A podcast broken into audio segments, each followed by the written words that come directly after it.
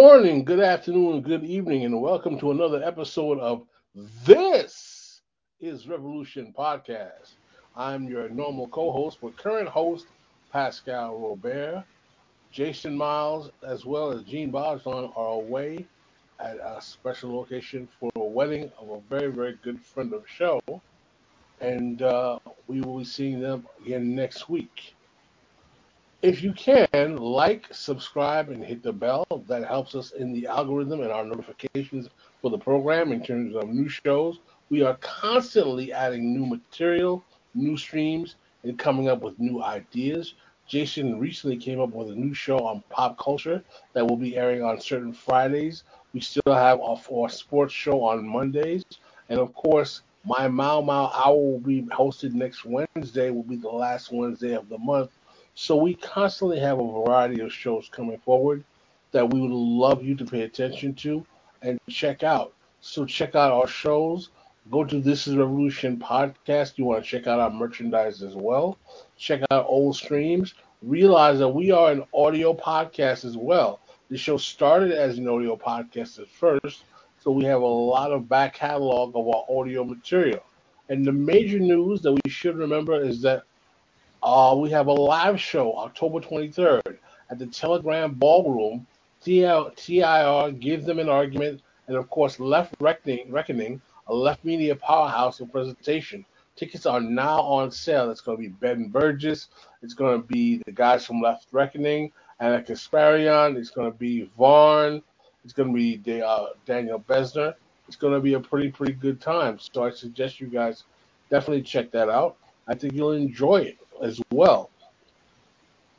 Our producer du jour for today, as always, is the wonderful, the great, and the indomitable M. Toussaint. Hello, hello, hello. Uh, just so you know, we don't have the soundboard today because the soundboard is in Jason's pocket. The, the soundboard goes where Jason goes. It does. It absolutely does. I was like, hey, something's missing. That's what's missing. Yes. The soundboard. Right. How, how are you doing, M. Toussaint? I'm doing all right. I'm doing all right. I'm excited about today's show. We're going to talk about coats.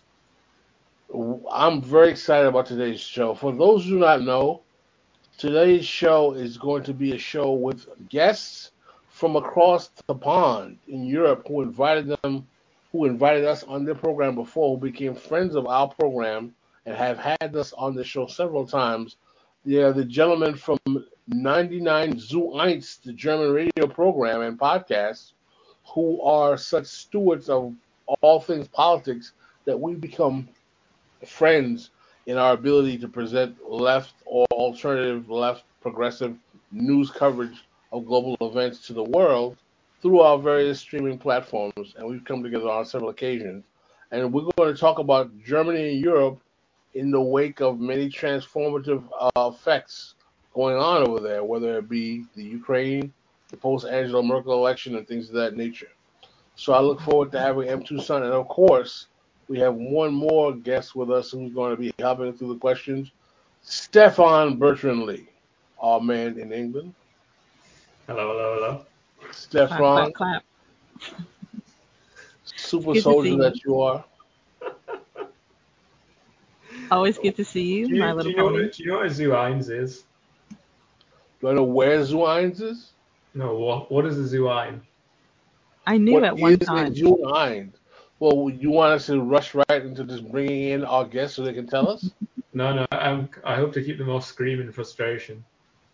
I would rather not do that because they're such wonderful gentlemen. Why don't we welcome all the way from Germany, Deutschland, the two hosts of 99 Zu Eins, Nadim and Daniel, from that great radio program to our program. Assalamu alaikum. Hello, everyone. Hello, it's an honor to be here. Nice to be back. Yeah. Nice to be back as well. I love it to be among friends, it's cool. We are amongst friends. We are amongst comrades. We are amongst allies here. We every time you guys uh, come on our show, It's always a good time, and every time we go on your show, it's always a good time as well. Yes. And uh, we we we created some rip roaring uh, episodes over the two three years that we've been working together. So I look forward to doing that. So first of all, how are you guys' weekend going? Before we get directly to the questions, contrary to the norm, I want to ask you some normal life questions. How are things going? I, could, I know we had some difficulties in the pre-show pre-show uh, situation in terms of logistics. Yeah, Germany is keeping warm. I uh, we were supposed to be in the studio, but I was on my way, and uh, suddenly I realized I'm in the middle of a marathon that basically surrounds me, and I can't go back to the studio. uh, and and uh, Daniel doesn't have keys to the studio, so he also needed to run back to his home. So we are all uh, pretty warm now. Me from anger, Daniel from running. Yeah, and it's, it's good because we cannot heat the, the flats running. for shit anymore. It's too expensive. well, we, we have we have a lot of questions in that area as well in terms of what you guys are facing over there in Germany. But I mean, it shows that they're real Germans because despite various issues, they, they were still 20 to 40 minutes early. there you go. Absolutely, absolutely. True that. True that. Yeah. Like, Precision. that- that- Revolutionary that 20 discipline. Revolutionary. Yeah, revolutionary discipline. There you go. That's what it is. Yes. Or is it really technocracy? I say it's technocracy. Mm, revolutionary discipline. Potato, potato. Revolution- well, for you guys, it's revolutionary discipline. When the state does it, it might be something else. But Yes. listen, let's go straight to the questions and let's see what we can get you guys to, to tell us about what's happening in Germany. So, oh yeah, Stefan wanted to ask, what is a Zu Eins? Uh, it's a very small animal. Uh, that no, it's just no. Actually, actually the, the correct translation would be 99 to one. Mm. So it's a, Oh, it's a right, ratio, and it's uh, the yeah the, the ratio of those who have and those who haven't. And uh, that was basically like I didn't even didn't even remember Occupy, uh, but uh, probably was back somewhere in our head when we came up with the name. So it's like the the distribution of wealth uh, and the actual people, like the ratio, like one percent has more than the rest of the 99, and it's uh, up to us to radicalize the 99 to go so to it's the like one. saying and- the 99%. yes. Exactly. I mean, it's placed back to that, the 1%, the 99%. uh, But it's also like, it's not only in this populist, um, well, maybe it is in this populist uh, uh, genre, I would say, where it's about saying that, yeah, we, the proletariat, the people that are basically producing this wealth that all, uh, all our nations enjoy, um, we are not the benefiters from it, right? So, and that's basically our program. And that's very important. It's 99 to 1. So the 1 is written as a word, Mhm. um, as we as we uh, and not as a number. Many people do that wrong. They write 99 99 to 1 and we get very When angry will they about that. Please don't do learn? that. Yes. What is, you know, you guys, it's interesting that you bring this up and we're leading off with this question, but one of the questions I want to ask you is that how popular is left political discourse and thought in Germany today with such a kind of, I mean, the the the supposition that this, the liberal, technocratic, democratic, or the liberal eli- elites have been successful, which I think is questionable. How popular? What's the what is the appetite for left politics in Germany? Mm, You want Should to go I or start? should I? Yeah, as you wish. Okay. Um, it's this is actually a very very good question. It's also a little bit nuanced to answer that properly because on the one hand, uh, on the positive side, I do see an uprising in actual left in the public, like mainly in the internet, uh, um, like social media. There are some social revolutionary radicals going about, but this is like not representative of uh, society as a whole. Actually, um, on the on the other hand, this is very dismal. I would say that the that the reaction to the war in the Ukraine has shown us time and time again that in Germany we have the problem that a lot of people are calling themselves left wing when they are liberals at best and are in a very very strong state idealistic, system idealistic uh, um, set of a frame of mind, to the point where they would rather defend the system from criticism from the actual left than uh, be open to to debate. Um, uh, we there's there's a lot of stuff going on. Like for example, in Germany, I would say people call themselves left. When you ask a German person uh, why do they consider themselves left-leaning, they would probably say something liberal, liberal, anti-racist. So that's that's the narratives that you get. So I'm against Nazis. I'm like, yeah, great. So was my grandma. Well, one of them, the other not. but um, so, uh, but she was definitely not left-leaning. So not not everybody who hates Nazis is a lefty. So and uh, but still, that's a little bit the narrative that this is a little bit simplistic, but I think as a, as a, as a short answer, I would say we have a lot of people who who, who misinterpret like a, a, liberal bourgeois anti-fascism with actual left-leaning politics, and they are currently very very bitter and toxic. You, Daniel, I have to say it again for the people in the back. There are a lot of people who are confusing liberal bourgeois anti-fascist politics for a left project. Yes. Without ever striving for an actual system change, and with also without the realization that fascism is a bourgeois way of governing people. So they, they still think that fascism would right. be like a rupture in the power dynamic, which it's not. But that epiphany yeah, well, it's just rarely seen with people. It's it's a it's a consequence of the national, the bourgeois national thought in bad times. That's what fascism is. I like. To... I mean, listen, you guys. I'm glad you you guys are going right along. I'd like M. Toussaint to step on to jump in because we've had a debate in a couple of our chats lately with Gene Bajlan about is it appropriate to use the term fascism in terms of the current political context in the United States with the reactionary right. I'd like to hear people's opinions. Uh, uh, M. Toussaint, what are your thoughts do you think fascism is over overused in the American context? And Stefan, what do you think? Do you think it's a weak political framing? Hmm. Go ahead, Stefan. Uh, okay, uh, yeah, I'll no, go. Definitely um, talking about that again, it's obviously like useless politics, right?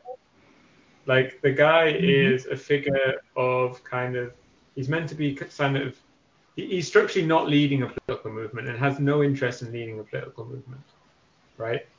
The, his politics is used as kind of like an avenue for himself to do kind of almost random kind of political acts, so most of which are right wing, but without any particular allegiance to any kind of systemic ideology.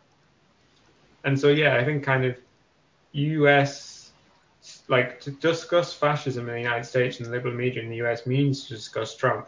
And because it revolves around Trump, the fascist discourse then is kind of inherently useless because it uses this person who's clearly not a fascist to orientate the whole thing around it. Hmm. Daniel Nadim, I'd like to hear your thoughts. May, may, may I just say something that I mean is painfully obvious, but ask someone who claims that Trump or you know the far right militias in the U.S. are fascist. Ask them what is fascism, and you will not mm-hmm. get an answer that makes any sense. Something so, something I mean, racist. Uh, you will not. I mean, you. It's it's also. I mean, to be fair, it's not something that is very simple to just explain, especially because of all these kind of propaganda campaigns that have been going on around this. Um, and also the let's say the implicit um, and explicit campaign to divorce fascism from from bourgeois democracy to put it as something different right? Mm-hmm. this is this is this is the antidote to bourgeois democracy. That's why we as as dem- democrats we have to fight it and mm-hmm. that's simply put, if you look at the history, it's not the case. I mean, even if you look at the the, the, the intellectual basis for that, I mean, go to our channel, watch watch the interview with Ishay Landa on the liberal um, foundations of fascist thoughts. It's all in there. It's mm-hmm. connected to this, and uh, I mean, all the more important to disconnect yourself from it um, in times where you can afford to but yeah, and that can always come back. I do think that some people might, you know, have tendencies in this direction. Is there a movement that we can call like a fascist danger in the U.S.? I don't think so. In Germany, I would say no. Mm. I don't see that. Let me ask Can you a I- question. Can I Go can I add go something to it? Uh, Please, just just ahead. um, there's also to me it's like the huge question: Why are you using the term fascism? Like why? Why is that term even necessary? It's because it is immediately a moral outrage. If you declare something fascist, you're everybody wants to be like on the good side. It's like, oh no, no, I don't want to be that. So um, it's it's it's a war cry, nothing but. And to me, it also has it also has like the the side effect that it underplays the lethality of the neoliberal program. So we don't need the term fascism to talk about how deadly uh, neoliberal capitalism is. And for example, people like like like in, in Europe, like Macron or, or that fucker in Greece, uh, uh, Mitsotakis, they're they're they're starting to to like really beat people to a pulp in the street for simply demanding like living wages and stuff like that. You don't need to call them fascists. They're deadly bastards in any which way. People are starting to free are going to start freezing in the streets in this winter if things go ahead uh, as they are now. It still does not make it necessary to call it fascism. Capitalism is just as deadly. Well, let me ask a Well, that's a- question. Go ahead, go ahead. M. Toussaint, please. Thanks. So there's always uh, this idea that Trump is not a fascist. He's not this. He's not. He's not even a Republican. He's an opportunist. Um, and there's always this idea that we have to wait until the next Trump comes, the smarter Trump, the one that knows what they're doing, the one that has an ideology. Do you think that would be when fascism comes to the? I don't know how you can know. I, I would I would say first, Trump is not that stupid, actually. If you look I at agree. what what he's doing, how he's communicating, and I mean, he is still quite relevant. And you guys are probably seeing him facing off with the other gerontocrat in, in the White House in the next one or two years. Uh, he's not that stupid. All right, he's very vulgar. This is part of his, his it's part of his game. Um, he's extremely funny objectively, I would say. He uh, makes good jokes. Um, uh, I would say as soon as you as soon as you try to attach a label like fascism to Trump, or may it be you know the next Trump that is much more I don't know much more gentlemanlike, let's say.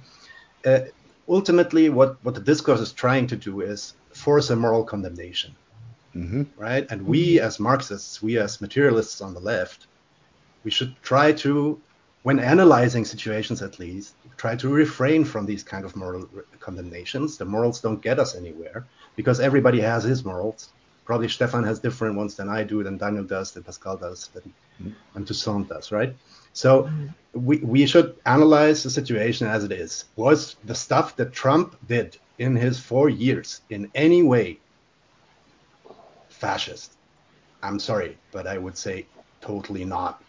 There were presidents before, even the president right before him, that did much worse stuff, to, both to their population as well as to the population outside of the country.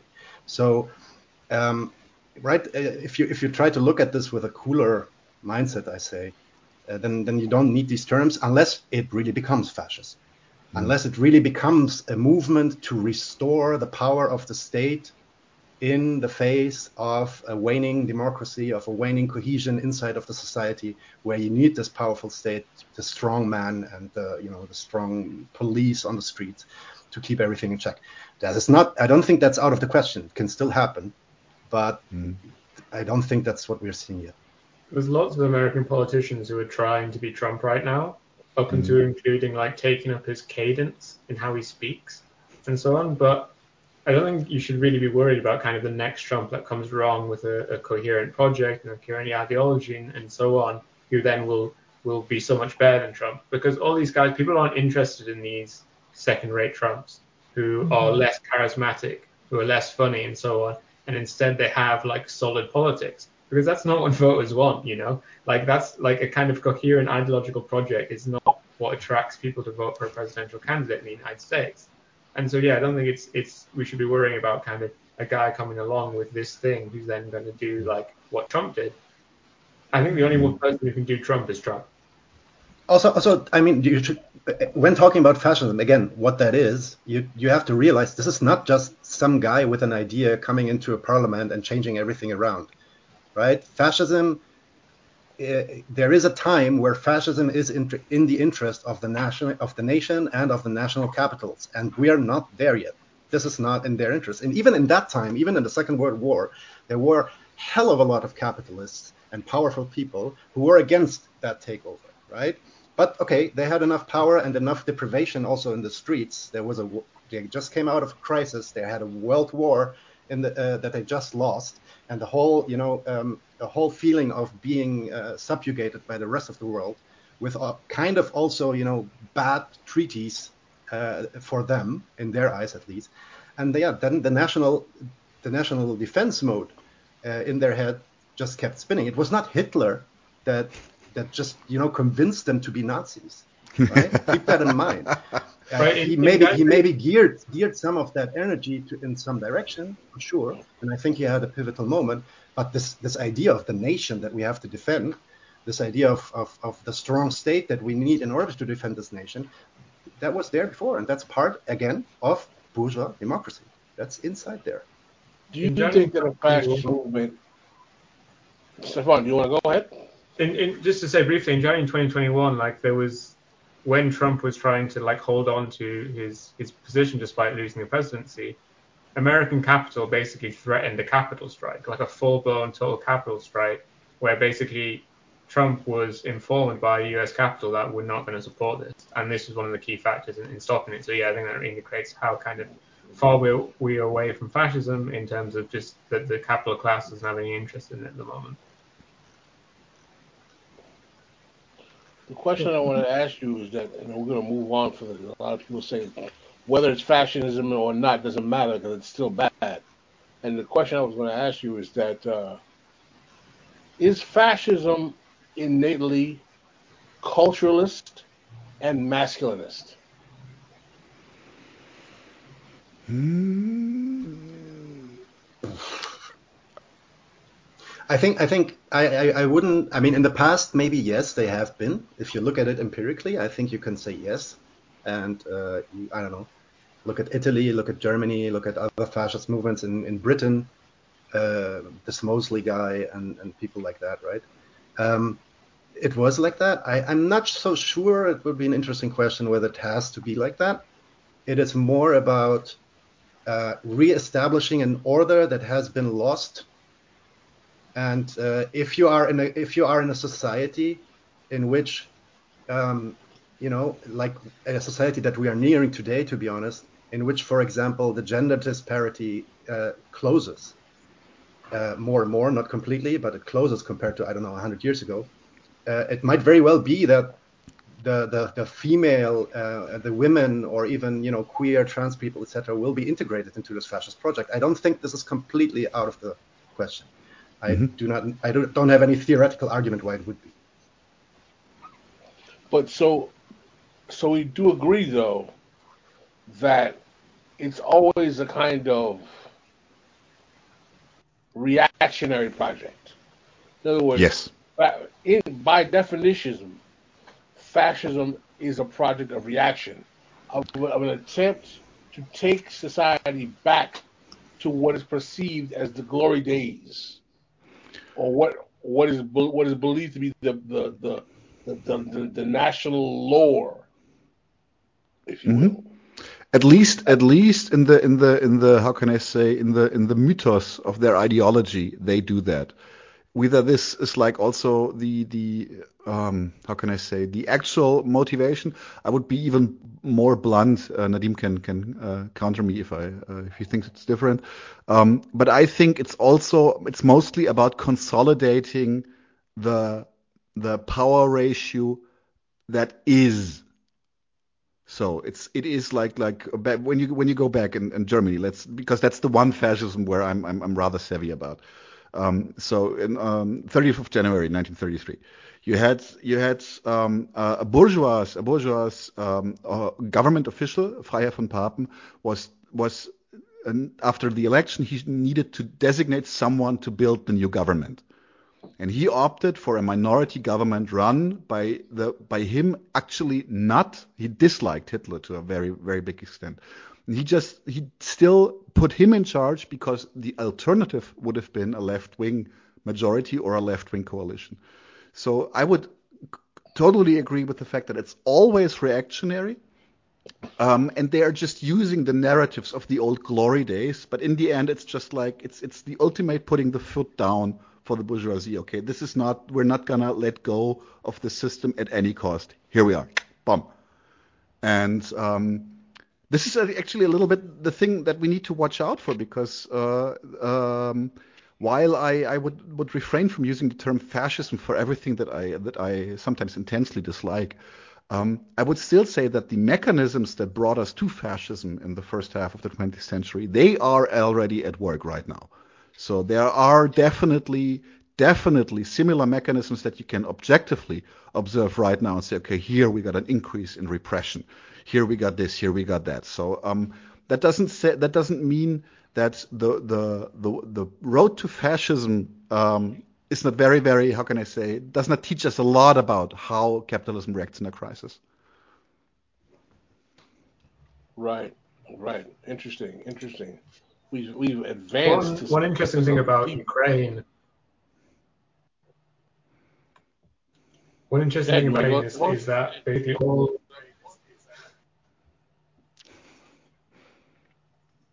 What are you gonna say? Are you are you trying to just? just uh, Stefan, Stefan, what's interesting about Ukraine? Please let me know. Uh, that that might be a nice a nice uh, segue to talking Is that basically all all the women that you see that you see are in position are right sector. All right. mm-hmm. Right. Like, yeah, yeah, yeah. Kind of the, the Nazis and fascists. I mean, you see it. You see it. At, the state is. You know, you know what I was thinking about um, uh, when when this question was asked. Uh, I, I mean, obviously we can also talk about the racial dimension. I think fascism, in some way, needs this kind of enemy that has some you know has found some kind of footing in our society and is responsible for the rot at it that we need to uh, mm-hmm. purge I think it is there, but you know whether this needs to be you know weak women or whether it needs to be I don't know the foreigners or in this case the Jews. Um, if if you look at other uh, countries that are highly militarized and you know also display fascist structures, uh, like for example Israel, right? You have a very very strong um, admiration for the woman in the military, right? Uh, this is this is even celebrated to an extent where um, where it gets perverse, right? Where where um, I don't know, uh, women display themselves in uh, you know with nudes, etc., uh, having their gun on or maybe just their military boots. So basically, the, the being military, being a military officer, being a military, like being a soldier, is being made sexy. Is something to aspire to. Um, so uh, I, I, don't, that's why I would say I don't think these things necessarily include uh, exclude each other. Theoretically speaking, I think that's possible to integrate. Just them. just just for, for, for, for shits and giggles, but uh, I, I, I, like to point out. To me, it's the movie about our, uh, about our times uh, right now, and it's Starship Troopers by Paul Verhoeven. And Paul Verhoeven was perfectly capable of displaying an immensely uber militarized fascist society that was that was built on racial and gender equality. That d- didn't matter for the society in the movie. Like you have, you even have like common showers between men and women. Mm-hmm. So it's it's not a it's that's not an issue. It's still a violent fascist society of exploitation. So and I think it, he was onto something there. Of course, it's just a movie, but I think uh, it's it is a clever display of of the diversity of fascism. Wow. Definitely an interesting point. So I wanted to ask you guys a question about some politics in your neck of the woods in Germany as well. Since December, it's been marked the end of the 16-year reign of Angela Merkel as Chancellor of the German, Chancellor of Germany. Can either of you discuss what the legacy of Merkel is, is that she's leaving behind? You wanna or should I? Mm, maybe you start. I think it's a, it's the a legacy. tough one. The legacy because I have the feeling that um, it is a different show right now. Uh, it's not because Merkel Merkel always had this like like she, she even had the nickname Mutti like mother like by by by the media she was called Mutti And um, I do think that she was, uh, by all, how can I say, by all objections that I have to her politics, she she she was still perceived, and I would kind of agree, as authentic. Like she really believes what she says. I, I she she didn't come across as someone who was like a huge manipulator, so to say. And uh, with the current government that we have, it's much more. It's it doesn't have one strong person in the center, where where you can say it's it's it's Father Scholz or or whoever it is. Um, so because um, you have a lot of it is a big it is a, a larger coalition. It's a coalition of three parties this time, not just two. And uh, it's also not so clear that the Christian Democrats uh, are in leap. Well, they're even out of this uh, government. So it's a government, a government of Social Democrats, the Green Party, and the the Liberals, the um, Freie uh, Demokratische Partei. So they're the neoliberals, uh, so to say. and it is much more of a of a pardon the word like cockfight going on also between those factions. So there is not like this this what we had Mother Merkel and everything that she said, maybe she had opposition, but it was still clear that the government itself was represented by her. And now I would say it's much more, much more clustered into into the individuals in their own resource, and also like the attacks on the people are much more focused on the individual resource right now. That's the feeling that I have. So we are out of a, out of a, a nation's mother, I'd say. I mean, when you talk about, I, I don't, I don't agree, with some of the things you just said. Um, so, if you look at the legacy in terms mm-hmm. of okay, what has been her material legacy, mm-hmm. right? And then you look at I don't know the couple of big crises crises she managed. We have you know the refugee crisis that she managed. So called.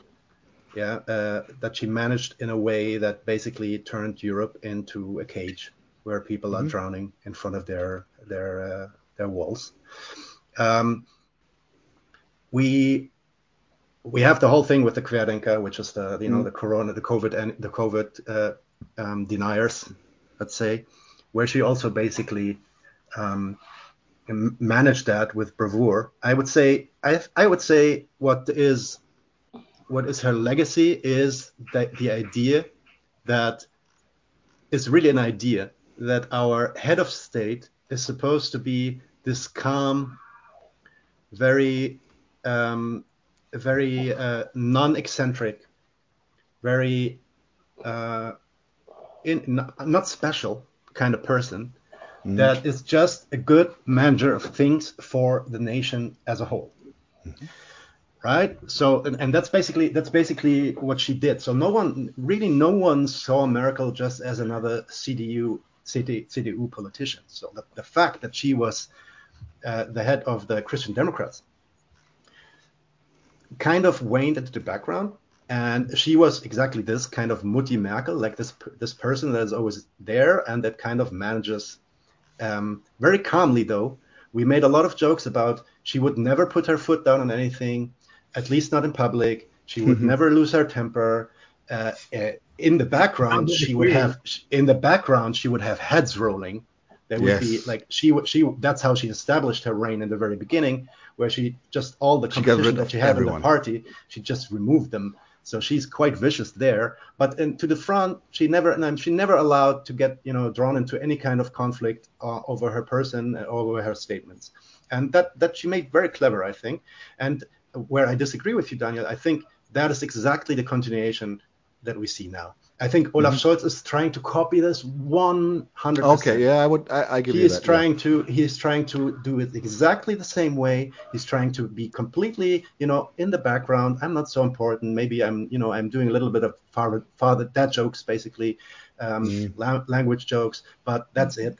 And and the reason why this is now so, why let's say the responsibilities are now so spread out, um, is really the Ukraine war. Because if mm. you ha- didn't have that, if you didn't have, you know, Baerbock having to travel the world and Habeck having to travel the world to find gas for us, etc., you wouldn't have this kind of, you know, uh, prominence of these other faces. I would say. Mm-hmm. As as um, that now, where basically the crisis has to be managed by more than just this one person. But if you look at what Scholz is doing, he's basically he's clearly trying to be Merkel in a guy. That's what he's trying to do. Rinse, repeat. Yes. because Okay. it's a No, and he's from the he's from the SPD. He's uh, he's from the you know the enemy party. Uh, he's kind of you know uh, more left than the the the, the Christian Democrats, but um, he, it's a winning. It's a, for Germans for, and for for Germany. This is a winning concept. Just be you know be someone that people can trust. And, and what, what does it mean to be trust to be trusted? It means that people trust in you, that you always choose what is best for our nation. That's what he's doing, right? Did the Social uh, Democrats go into the election saying like we're going to do some relatively ambitious left program and and have since then not done this, or did they go into the election being like we're, we're not really going to change anything? there were there were some i mean there were some things uh, that that basically were in the program that tried to cater let's say to progressive demands um, minimum wages raising Legalization of cannabis. Especially yeah the cannabis thing then some Like- stuff some stuff some stuff about the abortion laws. Um, we and and a big thing uh, also on the woke green uh, side of this whole um, uh, government of course is the climate transition. Um, so yeah there was and i think they're actually also on track. I mean we're now talking a year uh, but we are, we are kind of on track to fulfilling all this stuff. Nothing in the program was in any way um, uh, left leaning or you know subversive. I I would even say that even if Merkel sta- uh, stayed for another four years, she would probably have would have done similar things. Almost the What- same, yeah. Yeah, I I think I think what is what's happening now though, because of the Greens and the SPD being in power, it's a little bit more geared towards this aspect of modernization, like getting Germany back on top when it gets, you know, when it comes to infrastructure, when it comes to uh, the way that we govern the country, building um, internet. I mean, uh, we are a backwards country regarding internet, right? Uh, for example, and all these things are now maybe getting a little bit more push from them, but also the Ukraine war is putting, you know, a break on many things there. Well, we, we have a lot of questions relative to the Ukraine war. Would you? Is it safe to say that Angela Merkel, Angela Merkel, was the last competent European European political leader? Why? No, I wouldn't say. Um, Why? Why on Yeah, earth? Boris, Boris Johnson is incompetent. Well, well, well th- th- th- there's the thing, like, like, well, yes, uh, Boris Johnson might might be might be a moron, but he's playing his role perfectly well, and um, Merkel competent as in what? As in as in keeping keeping shit together. Uh, in terms of like like uh, consolidating the the the influence of Germany in Europe and the world, consolidating the the wealth distribution that we currently have, then she was she was very competent at that. Yeah, I, I, I, I grant that. I would say she was competent, uh, but I would say I, also the guys that are not in now are not incompetent. I also They play their I don't role. think Scholz is. I don't incompetent. Like uh, if you, I, I know he has kind of kind of this. When I say um, incompetent, I mean in the traditional neoliberal technocratic, like Obama was not incompetent. Like not that she was good for the Mhm. masses, for the proletariat. I mean that you know she kept the, the she, she kept the electricity running. She kept the lights, the, the bulbs were on. You know, in other Um, words, what else? The reason I'm making this clear is that it is fundamentally transparent that there's part of the liberal bourgeois elite that are right now, in the wake of COVID, incompetent. Mhm. They are not competent. They cannot manage global crises well at all. They don't do it well. well, And uh, what I- I'm saying is, the question I'm asking is that are the ones who are still able to manage those crises becoming more and more rare?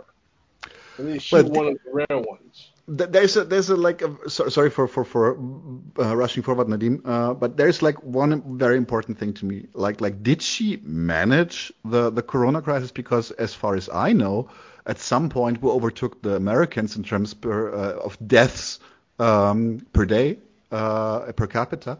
So I would she was maybe where I would grant where I would go for competence. I think she was may, maybe more competent in the performance of a politician, but I think she failed to my standards in the Corona crisis, as all bourgeois heads of states need to fail because they cannot manage the Corona crisis in an appropriate way. It's just impossible for them. And uh, yeah, that's that's that's the angle I would have. I mean, maybe maybe she's better at performing or at, at, oozing professionalism, but that doesn't mean her decisions are necessarily better than the ones of Boris Johnson. I, I, I again, I would say COVID is a special case. I think mm-hmm. COVID mm. was also a big challenge to mm, not was, only not only politicians but even the scientific community. And until today, we don't have a cohesive decision on which approach was the best approach in terms of, you know, saving life. But at the same time, in this capitalist system, that uh, global system that we are um, living in, saving life cannot be the only priority because if you then, I don't know, you close down your um, your uh, your borders or do something like China did, what you have to take into account is that there will be ripple effects from that. And you, you might go into a recession. And this is also something that you have to weigh against right? So i think covid was a little bit sp- a special case that we can discuss separately. But if we look at the ukraine now i would to- totally reject the notion that the german government is not managing this well. I think it's the opposite. They're actually the amount of stuff that they're doing at the same time both to manage outside dependencies as well as in, inside dependencies are working extremely well but mm-hmm. that does not mean that this is in the interest of the population or the interest of the people that, that live in that nation, at least not directly. And that still means that we can freeze. That still means that, you know, we, we have to pay a lot of more uh, uh higher electric, electricity bills.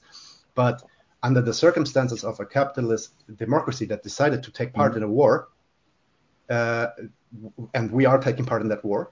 That's it's not just we are helping a little bit. We are active, actively engaging in a war that is not only economic even, we're sending weapons, and uh, yeah, we, are basically doing everything other, other, than actually landing with our troops. Um, we are actually doing pretty well. So I, I, think if Merkel was here, she would not do it much differently. Uh, I think the, the one difference maybe is, and that is an external difference, is that the situation has changed to a degree. If you look six, seven years ago, Germany was the biggest uh, um, let's say, uh, uh, agitator for a diplomatic solution in Ukraine. I mean, Minsk basically came at the hands of Europe, right? So, um, and the US didn't like that. And the US were fighting that for a long time. The US were fighting Nord Stream 2 for a long time. They didn't like this kind of relationships that are today being called dependencies that mm-hmm. we had towards Russia, right? So, and, and, and they managed to, or like the whole um, the whole military industrial complex of the NATO managed to get into get us into a situation where Germany now has to choose. Mm-hmm. Okay, either it is your beneficial cooperations with Russia that let you thrive in the last 10 years and that, that are the reason for the prosperity that you're enjoying right now. If you do that, then that means you have to go against the US. You have to go against the US if you want to do that. And then the decision is clear there would not have been another decision uh, by Merkel in any way, shape, or form. And uh, once you decide, then okay, we go pro NATO. We try to change the world a little bit. We try to gear it a, uh, a little bit to our expectations and our demands, and try to ex- extend our own power. But the moment that this doesn't work anymore, it, like in this case, we say okay, full on NATO, full on US, and in that moment, you have to just manage the the fallout from all of this. And that's also why you have such vicious military and um, war rhetoric going on in Germany right now at all levels, both from the people as well as from the politicians. And I mm-hmm. think, to be honest, I think Merkel probably would have done very, very much the same. I do mm-hmm. think so. Well, you're taking me to my next question because that you, this is the, this is the, the, really the big one here is that with your new chancellor Olaf Scholz in the office, it seems like the immediate international crisis pushed him into decision making power really quickly.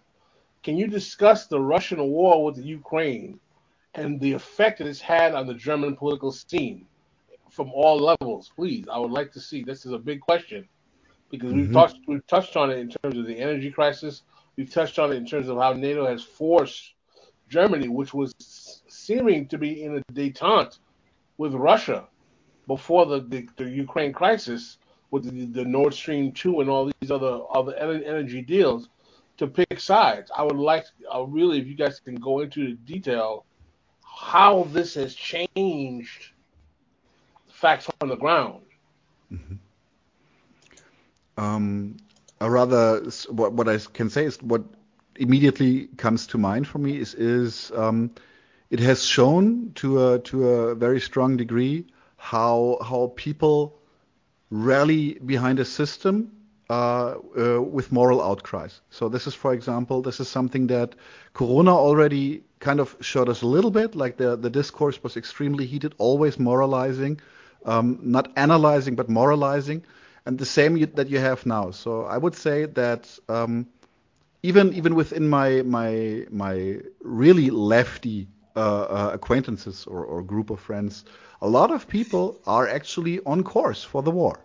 They they support that war. They support um, like whatever it takes to to to destroy the tyrant Putin. Um, and this is this is something that should not have surprised me. It did though. It did though, but it shouldn't have. Um, and uh, I think that the political climate is interesting in such a case because when Olaf Scholz started uh, started last year, immediately the the German society was not very fond of him. So he did not have have like an acting point, like okay, I'm Olaf Scholz and this is what I'm doing. Um, so there was no no connection. Like it was just like ah, there he's just doing the same shit as every government before, and we're suffering, etc., etc. But when the moment the the war actually started in February, he to like standing ovations um, communicated, for example, a hundred billion to be put into additional military efforts in Germany, and you immediately were like, like, where the fuck were those hundred billion the last couple of years?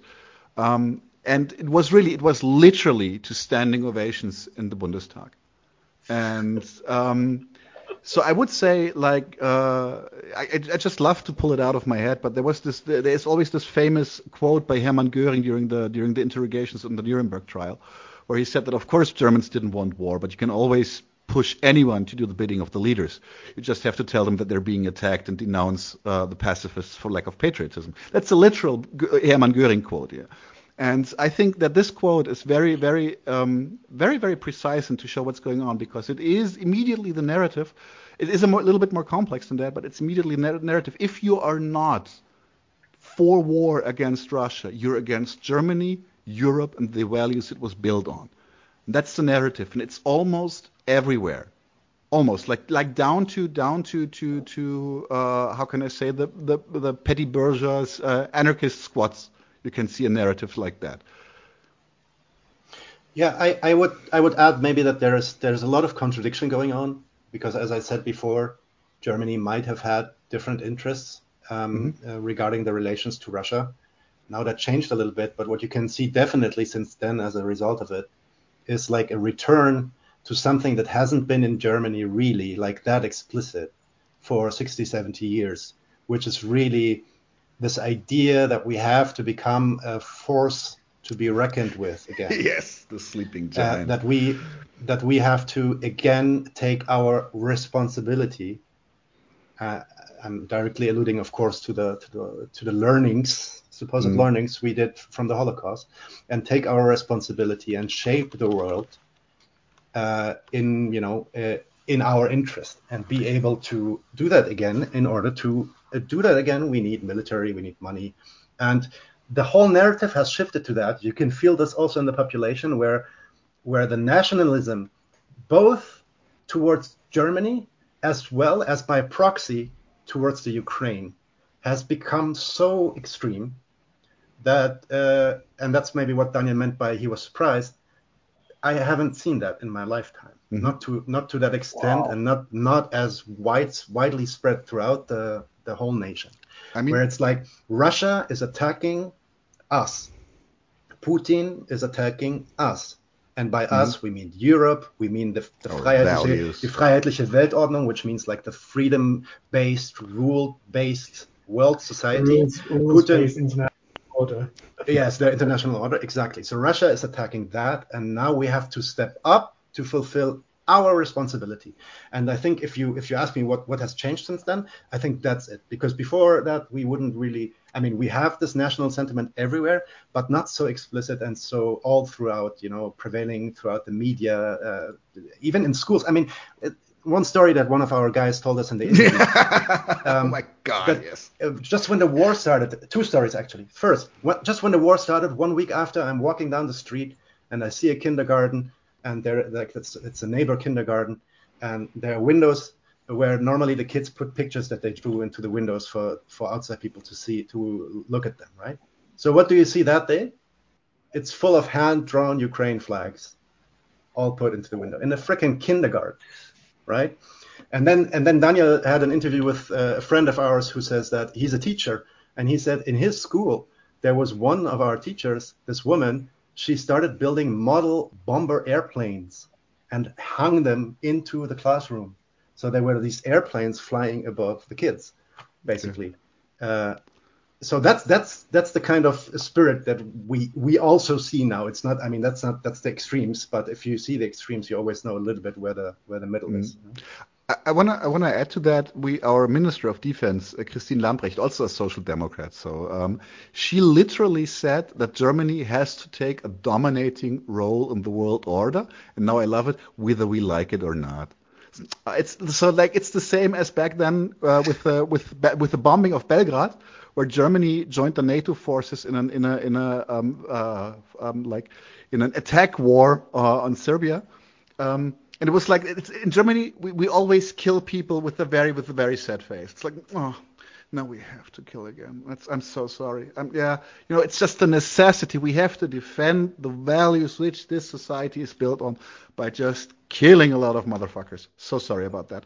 and uh, what Lambrecht Lambrecht literally said that like like even if we don't want to be like the dominant military force in the world, it's out of our hands. We just have to. Sorry, sorry about that. Sorry. And I, I, just maybe just one thing to add for all these people that maybe took my initial statement as you know saying that kind of the U.S. pushed Germany into this. I, I don't think that's the case, uh, right? Uh, so I think no. Germany has has their own interest in this. I do think the U.S. is the main driving force behind the war in Ukraine, and of course that means Germany has a lot to react to. But what you what you can see now is that the intention is to reestablish Germany as a military force to reckon with in the world and uh, I mean, ultimately, that's also something that everybody kind of sees coming. We live in a dollar dominated, US dominated global capitalism um, that forces people to take part in this global market and forces uh, nations and states all over the world to take part in this global market, which will result in those nations and states, one or two of them, becoming stronger more you know more uh, effective in the way that they accumulate capital and then they will become some kind of competition again for the US which we see now of course with uh, with China mostly. You don't see that with Russia. Russia is more like it's like a military comp- uh, competition because of their military capabilities and that just has to be cut off now um, because it's just too much of a pain in the other plants. Um, so I think I think Germany is on its way there. I don't think like I, I don't want to say like Germany wants the world, you know, once again become the, the the, the fourth Reich or something like that. I'm not saying that's what they're trying to do, but they are interested, like every other capitalist nation, to use other nations to their benefit, and mm. they see an, uh, a good moment now for something that has been kind of uh, it has been like the the you don't go there you don't speak about uh, remilitarization in Germany. This is something that is kind of like forbidden, even though it has happened constantly. But this open um, display of that, like again, Germany becomes this military power. This is something that is new, and they took the Germany took the Ukraine war as uh, as an occasion to do that. Uh, why do I say this? There is another. I mean, we wrote an article for Sublation also. You can read into this. But this plan for the 100 billion, mm-hmm. it's not, I mean, it was literally communicated one day after the start of the war. There were, there were less than 48 hours going into uh, the start of the war to communicating the 100 billion. So this plan has been on their desk since months. Actually, Back we have in October. We have reporting from Spiegel that they were that they had that in mind since October already. They and obviously they were waiting for the right occasion to do this, where it doesn't look as you know suspicious, maybe. Mm. Right. And also, it's it's uh, you can also read that in the Sublation article that uh, Fabian and Nadim wrote. But it's also the hundred billion are more than the U.S. demanded, like way more. It's it's it's more than than the the percentage of the of the. Oh yeah, oh yeah. Uh, oh, gross yeah. income no, no, product. It's, it's by the way, it's a hundred billion plus the two percent annual spending. So it's on top, yeah. right? Yeah. Uh, So- so, we will still have the two percent annual spending every year now, and and we have the hundred billion, which is like a, they call it the Sonder uh, Sonderbudget, which is like a special budget that they set I think it's the third largest military budget in the world. Let's just roll off your tongue. It's definitely by far bigger than Russia's. Yeah. So yeah, I guess we're back. Cower and fear. I'm Well, sorry, it's not it's not 100 billion. It's not 100 billion. It's 100. mi- Uh, wait. It is this billion. it's- American billion is German Milliarden. Oh, It's yeah, okay. we, we always get confused. Yeah, 100 Yeah. billion. Correct. Sorry. Yeah. Yes. M. Toussaint, you had some questions about the, the effect on, Germ- on German energy with the Hmm. war in Ukraine, as well as Nord Stream 2. You want to address your questions? Who showers alone showers with Putin. Sure. Oh, oh my gosh. That wa- We were starting That was literally. That was get literally. propaganda a little bit too. Yes, yes, yes. Yeah. I saw you that drive one just alone, you today. drive with Putin. Yeah. Yeah. He's just a great boogeyman, isn't he? Sorry. I said he's yeah, such he's a just great a, boogeyman, such a great book, isn't boogeyman. Yeah. Yeah. He's, he's, Putin the, makes he's a the great perfect boogeyman. boogeyman. Uh, so Um, what's the, what are what's your the thoughts question? on- Did I? mi- Sure, yeah. What are your thoughts on Germany still trying to get aid for ailing energy company Uniper? Ah, yeah. Okay. You take that one. All right. Now Germany starts starts an economic war against Russia, right? And they do this with full consequence. They they not only you know they don't only go along with the sanctions that the U.S. imposed. They impose their own sanctions. They impose their own you know um, pressure on Ukraine. So and they know that this will have repercussions. In the public, they of course play it like, oh, Putin now is closing uh, closing the oil valve, but of course you cannot you cannot really in a in a capitalist society demand someone to send you oil when you are when you stop to pay him or when you basically you tell him yeah maybe we pay you maybe not Yeah. but uh, And- and- we're have also to still trying- send the oil so yeah, and we're also so- going to going independent from you, so we're gonna fuck you over in a couple of years. Yeah i mean even that he would still sell it right? So and and uh, they they were trying to also manage this in a way that for that it gets beneficial for russia. Russia wanted to still keep that going but they were showing first with that turbine that broke suddenly. Oh look we can also stop that. Just see look what's happening here if we stop that. Well these kind of moves triggered two things. First the price of oil the natural price of oil rose Second, there was speculation going on, so the price of oil, boom, expl- explodes, right? There is a third thing that Ge- Germany now does because they say, wow, if he really closes up that valve, we have a tr- we have trouble in the winter. So now Germany goes along with all its power and all its might, both economically and politically, goes goes throughout the world and tries to find new deliverers for oil and gas. So what, what they are doing this way is they're increasing the demand on all these other oil sources, and also that pushes the price up. Okay, and they know that. So we, we are now in a situation where we are actually buying so much oil and so much gas that uh, countries like India and Pakistan do not have enough oil anymore um, from from their suppliers because we are taking it from them. All right, in, that is why that is one of the reasons why India is now getting oil from Russia, by the way. Okay. And the LNG, by the way, the liquid nitrogen gas that we're getting from the US, yeah, we are now the highest bidder on this. That's why the price went so up. Okay. Now, when that price when that price is so high, that that means for our companies here um, that uh, they have to buy this oil, like Uniper, for example, it's in, it's in Finland, but they- they have to buy this oil at a much higher price. Before they got it really really cheap, um, they got it from Russia. Now they have to buy it at a much higher price. That also means that if they can't directly communicate this higher price to their customers and say, okay, now you have to pay, I don't know, triple the amount or four, uh, four times the amount, if they can't do that immediately, that they will go bankrupt. This is what happened, basically what, what was about to happen with Uniper. And as these companies are, though, what we call system relevant, system relevant, we call that, because if these companies break, they are such a big and immensely important part of um, European and German economy. Because all our companies need this oil, all our cars, all our, elk- uh, our trucks, all our ships, we need this stuff for our economy to function. they will put everything on the table to save these kind of companies. All right. So that's why that's what is happening with Uniper now. For us, the normal people, this translates in higher prices and significantly higher prices for the amount of you know heating, for uh, gas prices for the car, etc. And but I want to just make one thing clear because we are making jokes about freezing, not freezing. There is no scarcity here. There isn't. 90%, 90% of our gas reservoirs in Germany are filled up. This has never been the case before. Wow. It has always been at 60%. And now our uh, exterior minister, he says, um, uh, sorry, uh, Minister for Economy and uh, Umwelt, I think, right? So he says now, um, yeah, maybe, maybe after all we will make it through the winter. winter. Maybe, let's see, fingers pressed, right? And what so, they so are... there, there is no scarcity, but what's happening is everything is, and this is because we are in this kind of economy, everything is much, much more expensive. And saving those companies like Uniper, by the way, gets translated in a gas, what we call a Gasumlage. It's not not only that thing, but um, other measures to save companies like that is by increase. Like, okay, let's let's say it like this: He's the government fire. the government will pay will pay for every kilowatt hour that you are buying from a from a company.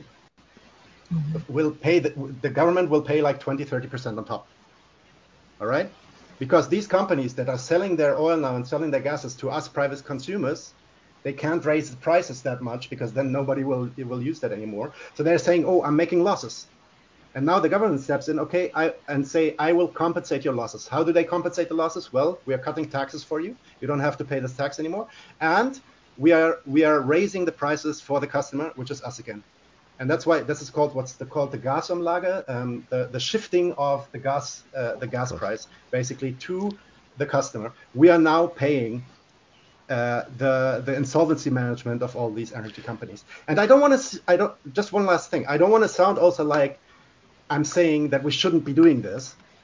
Because if we are not doing this in this nice economy that we are in, we are all fucked because we we do need this energy. We do need somehow some way for this gas to arrive here, and if if uh, ultimately all the actions that Germany is doing now, and that's why I'm saying they are managing this also so well, all the actions that Germany are taking now regarding Uniper and regarding you know saving other companies, regarding uh, uh, uh sh- shutting off taxes, they are there to avoid a deeper, deeper recession that everybody sees coming Mm. But we just want to want to make sure that it doesn't hit Germany as bad as you know maybe some other countries in Europe. That's my that's my 50 would, cents for that. I would I would like to add uh, a couple of things. Like first, what I think is really interesting that um, because a lot of people complained that the Gasumlage, which actually is actually a, could be used as a tool by oil com- companies to save their profits, not to save themselves or from from uh, bankruptcy, but just to save their profits. like one that, this is one of the moments where where I'm like, why is nobody out there with torches and pitchforks? Uh, uh, our our economy Mr. Habeck, um, economy minister Habeck uh, said that he really really pl- he pledged to the morals of the of the gas companies. So please don't use the Gasumlage if you're profitable. So you know that would that would not be fair.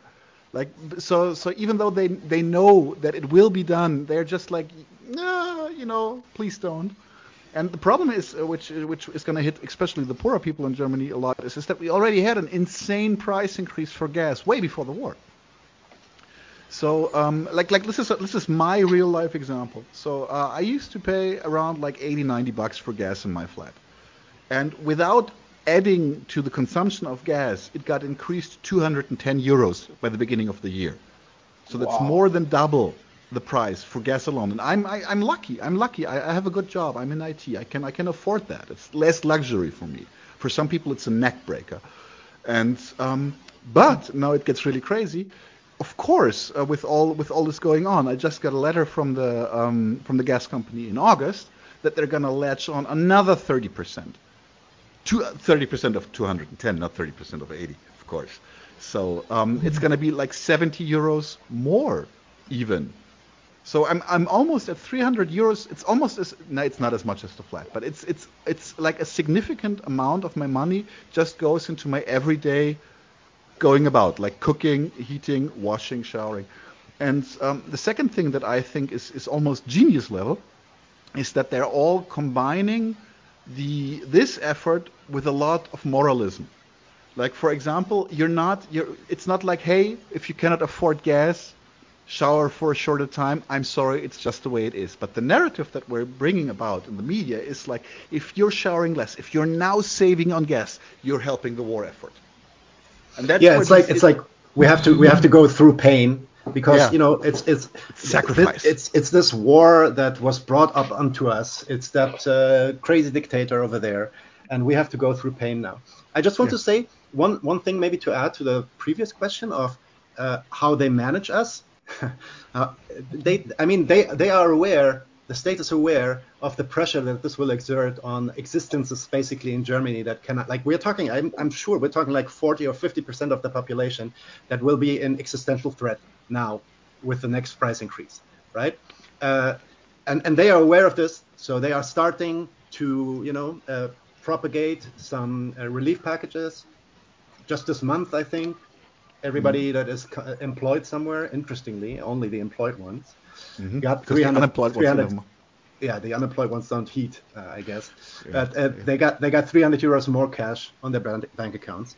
Um, and there are a couple of other things now being discussed on how to relieve uh, the pain. Now you would think that if you have an inflation like that, I mean, we can talk about you know wage uh, uh oh, wage price spiral, etc. But you would think, okay, let's at least raise some prices. That would wouldn't that call the unions into action? Wouldn't the unions now be saying, okay, now that there is an eight percent secular inflation, we need to have 8%, maybe 10% of salary increase, as the last salary increase for my union has been like four years ago. So how about how about we do that now? Yeah, but then the state comes in and says, no, no, no, no, no, no, no. No slowly, slowly, slowly.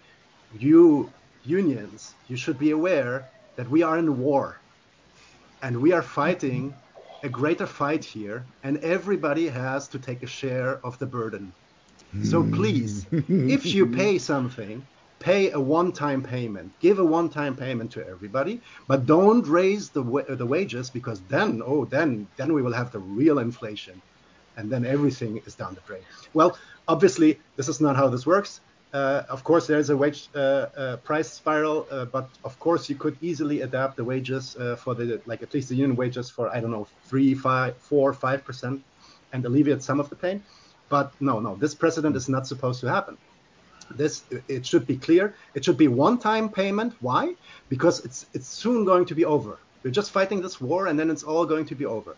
And then after this, our capitalists cannot deal with those higher wages that uh, that you put on us now. So please don't do that. Yeah, like yeah, that's happening at the same time. And I mean, you cannot say that this is bad management. This is excellent management. They are thinking of every edge case. They're thinking of every corner. it's a it's a fucking well-oiled machinery uh, going on right now. And what there is, how can I say, not a positive aspect to this, but what is there is is that there's, uh, they are gearing up for what they call the hot autumn, because of course with with with people being affected by price increases uh, left and right, um, all the all the, the, the oppositional parties that are not like directly neoliberal, or well even them, uh, even AfD. Um, they are uh, now using this to fight uh, uh, for the for the for the next election, or to fight the government on this uh, with with different motivations. And what currently is there, we are hoping that it might take a little, take off a little bit. Is, is that there is um, there are some campaigns like Enough is Enough, Genug is Genug. They are trying to use this for for large scale um, uh, salary uh, or like salary struggles with the unions, etc. So we have to see how this plays out. Um, right now, it looks like the the um, like the government really backed the unions with that. You know, let's just go for a one-time payment. And and and I mean, honestly, uh, look at look at how the state immediately, the politicians and the media immediately reacted to these kind of threats of a protest wave, right? So I mean, it was already clear in the summer. people are pre- are preparing to like send out a huge protest wave in in autumn, in fall. Yeah, that should come now soon. Let's see what it will be. Uh, I'm I'm not. I don't think it will be a revolution, um, Nah. but they're already preparing since months on exactly that front. And how would they do it? I think you. I, I think that brings us back to the very first topic that we talked about, because the way that they're doing this is saying, well, look at all the protests back then when we had Corona. Didn't you see that all these protests that went against state measurements were ultimately right-wing protests, fascist mm-hmm. elements, dangerous right-wing people that want to see our order crumble? Well, you should take care that all these proce- uh, protests in, in the fall don't also turn uh, turn the right way. And of course, the right wants to hatch onto it anyway. That's that is true, right? But they are already discrediting this. Like if there's somebody, look, there are two slogans. That one example. I, had a discussion with somebody else uh, yesterday. Two slogans that you could use in this case. You could say, "We don't pay for this crisis," right? The second slogan that you could use, and it's much more combative, is "We don't pay for this war." hmm right? But the second one, no one here will use because they know immediately that the moment that you question that this war, these sanctions, this economic warfare that we we are waging on uh, Russia is not 100% legitimate and we need to stand behind it, that moment you are already on the right, you're already like a Putin friend, you're already cast out, right? And that's why also the left now is really careful with this, and I think it's a, I think it's a big mistake Yes. in, in leftist circles, you constantly feel that people are afraid to mention the sanctions regime, that people are afraid to mention the war that we are waging in Ukraine. They just want to talk about price caps. They only want to talk about what's going on uh, regarding the inflation and our wages. They don't want to talk about the source of all this, which is Germany, together with Europe and together with the US, decided to wage a war that is supposed to completely um, uh, yeah, yeah, destroy Russia's capabilities to wage a war like they are waging now in Ukraine on the long term. That is the consequence of all of this. Well, let me ask, since you, you guys are facing a, uh, well, I don't know what your reports are saying about the winter. Where's the environmental movement in this? To say, hey, let's get off of plants should oil. It's it's uh, we had the we had the climate strike just yesterday, so so uh, it was significantly smaller than the last one, which uh, kind of also gives you a little bit of perspective on this. Um, well, this is there's there's a lot of possible answers to that questions or a lot of facets uh, uh, that you can answer with. Um, First, which I think is really crazy, is, is of course uh, the the minister uh, um, uh, that the minister of exterior the, is Annalena Baerbock with her feminist foreign policy. Um, she is from the Green Party, so she is from the party that actually is supposed to have an eye on, on the ecology uh, issue, on the climate change issue. And the thing is, like ever, like I had a friend who used to be vegan, just as a, as a, as a, as a fun anecdote. He used to be vegan and he stopped being that. And I was like, why did you stop being a vegan? He said, like, because with a 100 billion going to the military, nobody gives a flying fuck if I'm vegan or not. And that's really interesting because the increase in military spend will also be a significant increase in the expulsion of uh, carbon dioxide. This is just a given because the military industrial complex is one of the biggest polluters uh, uh, uh, in, that we have. And the interest, interesting thing is, is nobody is nobody saying shit about that. I've never seen I've never seen this angle. Like, hey, increased military might be increased uh, carbon dioxide. I've not seen it once anywhere. Although it's probably one of the most significant things that you can have here. On the other hand, they're now selling this kind of we need to we need to save some gas. You know, don't shower alone uh, and or shower shorter and don't heat as much. Wear a, wear a pullover in your flat. Uh, don't take the car, take the public uh, public transport. They're not kind of like using that with the same angle. They're like, you know, and you're also doing something for the environment. You know, if you if you heat less, if you heat less, it's not only it's not only great because it helps us beat Putin, but it's also good for the environment. Ain't that the thing? So there, there, there's an there's another angle to this that's very important, and that is the dependency on Russia's oil. I mean that, and there's a that's a, an, an interesting um, contradiction again, I would say.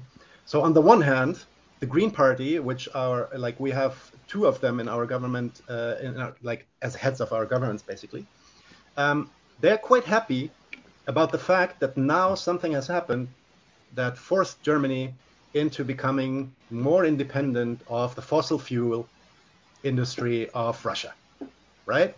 Because that was always the argument for why we wouldn't go all renewables, because renewables would be more, much more expensive. Well, this is changing now a little bit.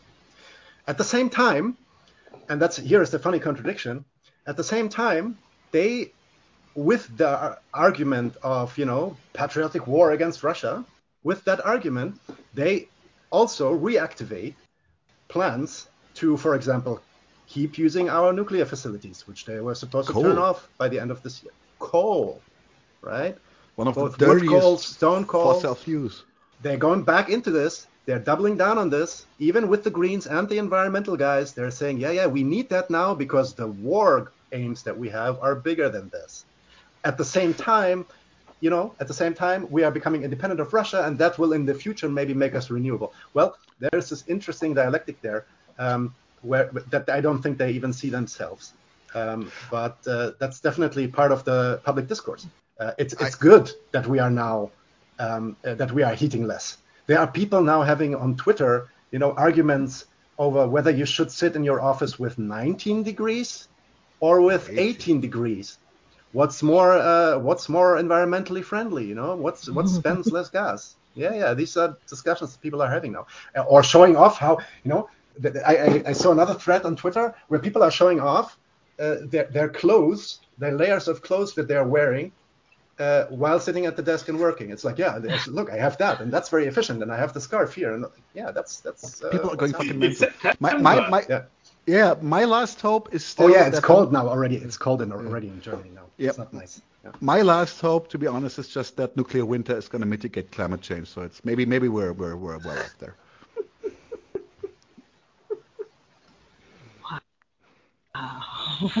Now we you need know, the soundboard. in we the need U.S. the for soundboard. years, I've heard. Yeah, we do, right? Go ahead, I'm just. For for years, I've heard that that China and leaders in green technology, and the understanding was that you guys were so far. Um, I was surprised. Nah, I shouldn't have been. That um, you guys get energy from oil from Russia. What is we your are we green are we are leaders. We Um, we are leaders of technology of green technology. We are, but we are we are exporting them. We're not using them ourselves. we are Germany We're making is money the, with is them. the We're world not saving champion. the environment. Germany is the world champion of export. That's our business. We export stuff, especially technology. We export cars. You know that. Wash machines. Probably one of your dishwashers is the German one, right? So that's Right. what Germany does. And uh, the same with the renewable technology. We'd never like we have we have all the um, uh, the wind. Uh, I don't know how you call them. The propeller thingies that are standing all around uh, the country. We do have that stuff, but we have not. You know, we cannot afford Turbines. to keep 80 million turbines exactly. To, we cannot afford to keep 80 million people uh, with light and heat um, without using gas and oil. It's just not possible currently, and that's why we need the cheapest. And we got the cheapest with a very very good deal from Russia, Nord Stream one, Nord Stream two. Uh, and that's that's also part of the reason why Germany went. You know, Germany didn't really have like a dramatic crisis after 2008. I mean, it, uh, we we had some stuff, you know that everybody knows, right? We And- dodged and Greece, there. Greece, etc. But Germany, Germany itself, especially inside, sitting inside of the European Union and controlling the whole European Union to its benefit, we we had a good decade. That's actually I wanna I wanna latch on to that because uh, when people now say uh, there there was even I think it was in some American newspaper was the article like the sleeping giant has awakened because Germany is now on the rise to power again, and I want to point out exactly what what what Nadim said here is um, actually in 2008 or nine we've we've shown the entire world how much we care about the ideals of the European Union. I mean really like the ideals that people think that it was built for. Because if you ask like my parents or, or friends like like what's the European Union? I'm like it's it's an ambassador of peace within Europe. So it's like it's it's free trade, but also it's freedom and democracy, etc., etc.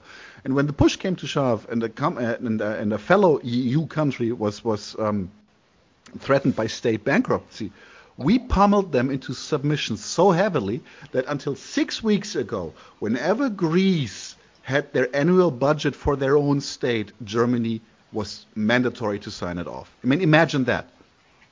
Ima- imagine like a foreign a foreign nation going to your financial minister, looking at his plan and saying like, yeah, we agree, go forth. Did uh, And, is that um, ended now?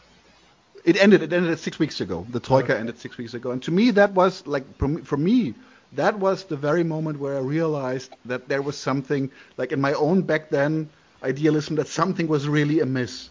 So we just fucked over a complete a country like into total financial domination, and going on like why did we do that? There are a lot of reasons why did we do that. Not because we're evil, but because it's it's it's it's useful to us. They're like an exterior border of the European Union, so we can. Um, also pummel them into submission and what the what the how can I say what the um, treatment and the processing of fugitives is, and then we can blame it on them. Like if by now it is it has become official that Greece uh, border forces are throwing handcuffed refugees back into the water so that they definitely don't try to swim back.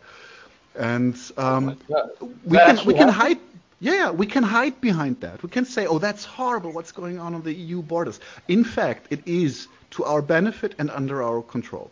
For example because like by vice versa like if greece would have allocated a significant budget for the helping of the refugee crisis or the other way around. Germany had always a veto. They could have said hey guys you know you have thousands of people dying in the mediterranean. Maybe put some money in there. No no no no no no.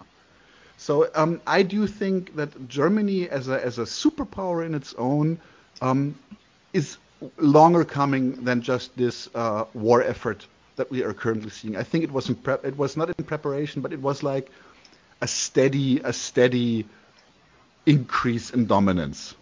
Yeah, Germany is not a superpower yet, but it's aspiring to be one, and that explicitly again. That's that's mm-hmm. the difference now. They they make it explicit. It's not only part of their actions. I mean, you already saw that in Yugoslavia, you saw that in Afghanistan. They already started started to come back to this, but now it's explicit. They want to get back to. Well, if you look at the degree of militariza- of remilitarization surrounded around the rhetoric with this Ukraine war, I mean, this this is like a full militarization campaign. Absolutely. It is, and if you if you're if you now walk in the in the subways or the bus stations of Germany, uh, like advertisements for the German army are everywhere, and they are Oh. using this this this really crazy. I, uh, if uh, uh, what- the next time Nadim gives an answer, I'm gonna look up some examples and expl- uh, show them to you. Um, uh, they are really You're using saying, you're like, saying I'm taking so long to answer, or what's your? yeah, it's okay, it's okay. Then I've heard it before. We're working together in, a, in our own podcast, so it's.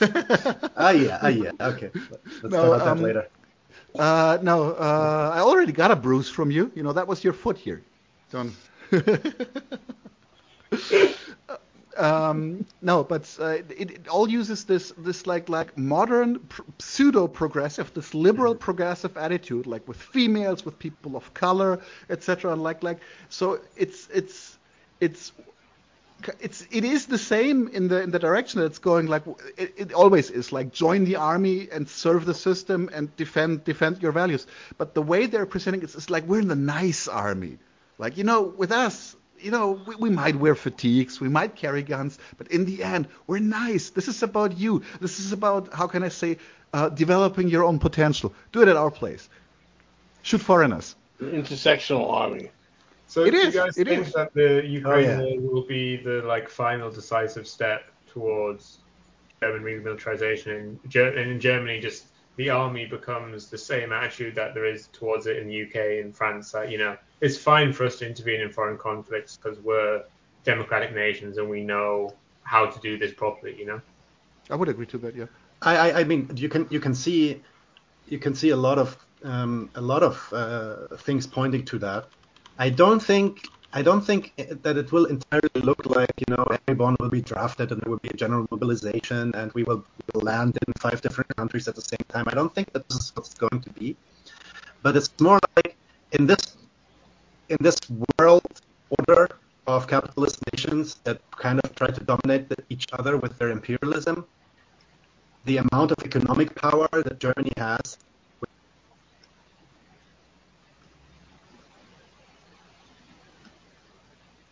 I think he froze. It's a very, it's a very James Bond villain like gesture here. For A him. good gesture. He didn't froze for a second. yeah, he's zero out of ten on connection. So he's dead. Rip. Uh, You're looking for the posters. yeah, I was looking into the posters the way. It, it was interesting why- because the, the ones in Britain talk less about kind of values like democrat. I don't I don't know what values you talk about defending values when you say that, but the British kind of woke posters are about like a feeling of belonging. It's Mhm. very postmodern in the sense that like community no longer exists anywhere else, but you can still find it in the army because we still have this old-fashioned structure while in the same time being open and woke in this other way Mm. of, of, of accepting women, of accepting people of color, of, of, of gay people, and so on. I have I have one of my favorites here. Um, maybe I can share my screen just quickly, uh, or my or uh, If if it allows you to. If not, you can post in the private chat and Toussaint will be able to do it. yeah. I think I will. is it sharing? Yeah. Okay. So so th- this one this one is really nice. Oh, hold on. Uh, Just put on screen. Yeah, multiplayer Oh, at its fuck. best. Wow. Are you fucking kidding me? Why is it in fucking English? Yeah, I don't know. Uh, here's another one. Here's another one.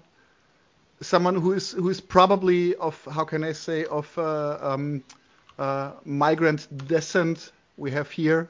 Never fight for, uh, for you. Just uh, kämpfe nie für dich allein. Never fight just for yourself. So and uh, it's of probably probably some Turkish guy. Uh, because Well, he's, yeah, he's very ambiguous, isn't he? He could be from Yeah. anyone, which presumably is the point. yeah. He's just so a biker. And you have them, you have them everywhere. So that's that is really new to me. I have not seen, I've not seen, like for years, I have never seen, uh, I've not seen seen um, how can I say like like army army advertisements, but now they're everywhere. It's like this full full on effort to to to to make make army a cool thing again. Um, I've seen police uh, advertisements, a lot of them in the last couple of years. So uh, I do think that the state itself is is um, yeah, he's he, it's recruiting for for repression and uh, like like aggressiveness actually. So that's that's the fun fact because uh, we're using slogans that might sound nice, but in the end, also if you look at the mili- uh, at the police, it's the same as in the U.S. They're highly militarized. They look like fucking mercenaries right now. Like when I, when I was when I was a kid and I grew up in a, in a, in a village in the south of Bavaria, when I saw a policeman, they had brown pants, uh, a yellow shirt, and a green like almost like like like formal jacket and a cap. Maybe a gun. Not all of them had guns. And that was it. You know, you could recognize them. And now if you see a policeman, even like in the villages in Germany where nothing ever happens, they have like like ballistic vests and everything. Like like you you have the feeling that is that BlackRock or, or police? I don't know. I can't I can't tell the difference. Do you think this will also lead to a rehabilitation of the German flag, especially going into the World Cup? Um, that is a little bit different, I think, because that started in 2006 already with the with the when we when we were really really successful uh, by surprise. Nobody nobody thought that we would be that successful in the World Cup.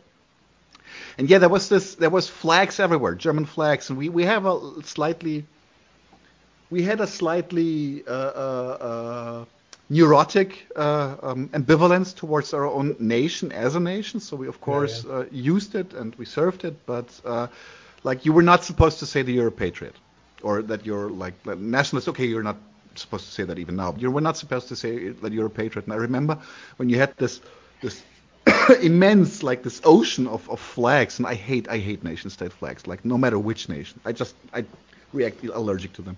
Um, and uh, and suddenly all the newspapers were full of like, oh, finally, finally, we are someone again.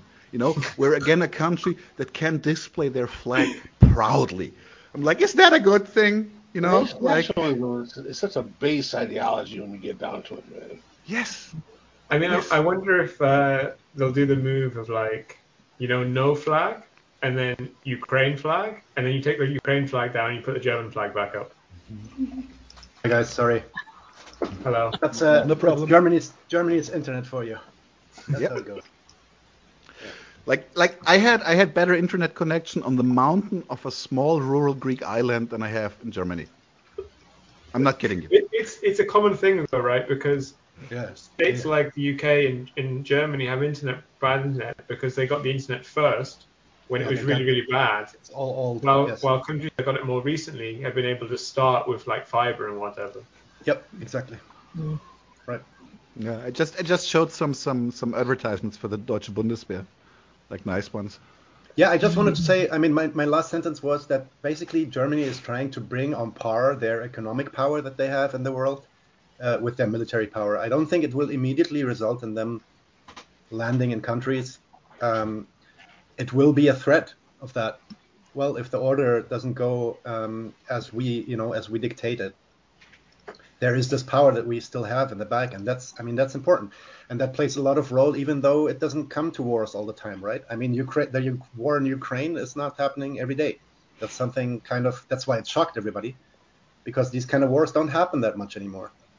Do you Um, guys at know least, the, um, the the status of economic aid to Ukraine? Because obviously the Ukraine's been flooded with kind of military aid, Oh, but it's yeah, in it's the beautiful. of kind of It's beautiful. defaulting on it on its aid, and and I've heard lots of reports that Germany is kind of holding up European Union aid to Ukraine because Germany basically saying, well, Ukraine isn't going to pay us back, so why why should we give them any money?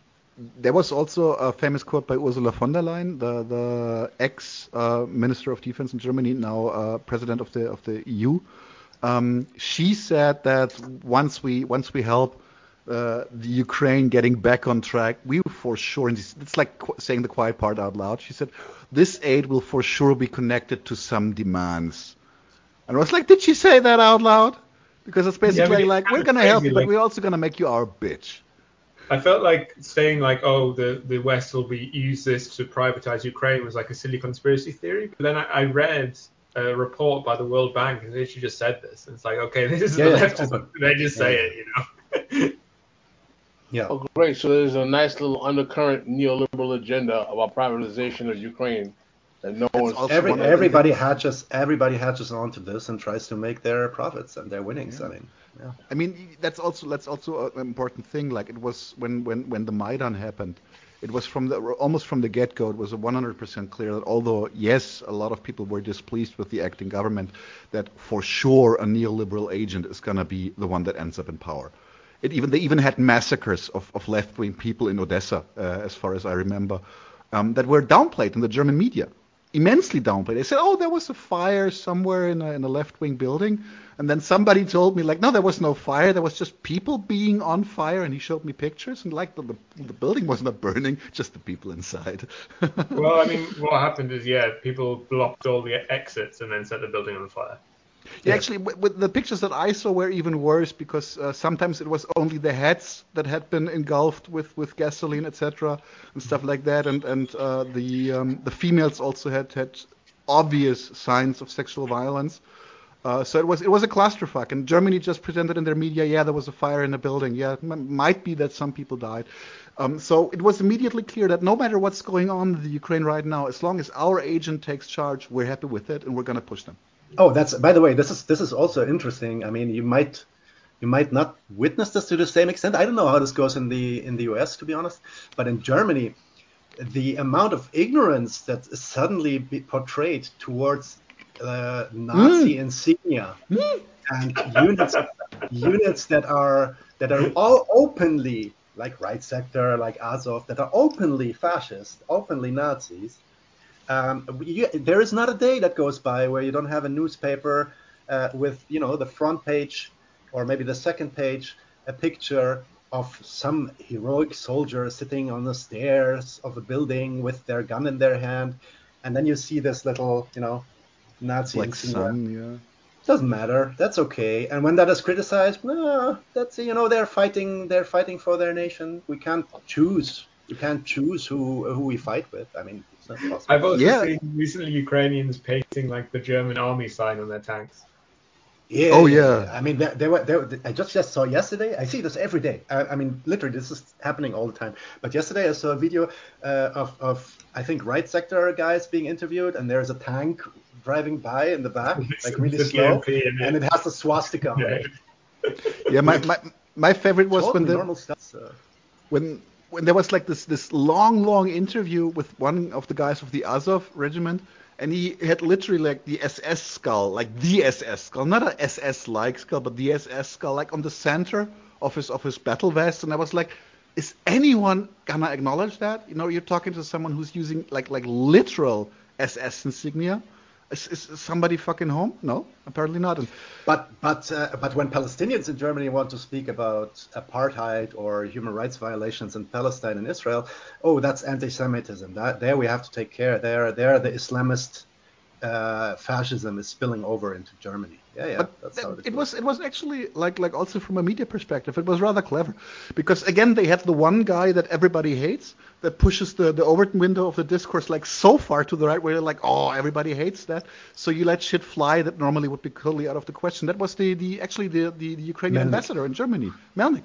He said things out loud where you're like He wrote yesterday. He wrote yesterday that we shouldn't let Russians in. Uh, Russians that are now fleeing the partial mobilization of Russia.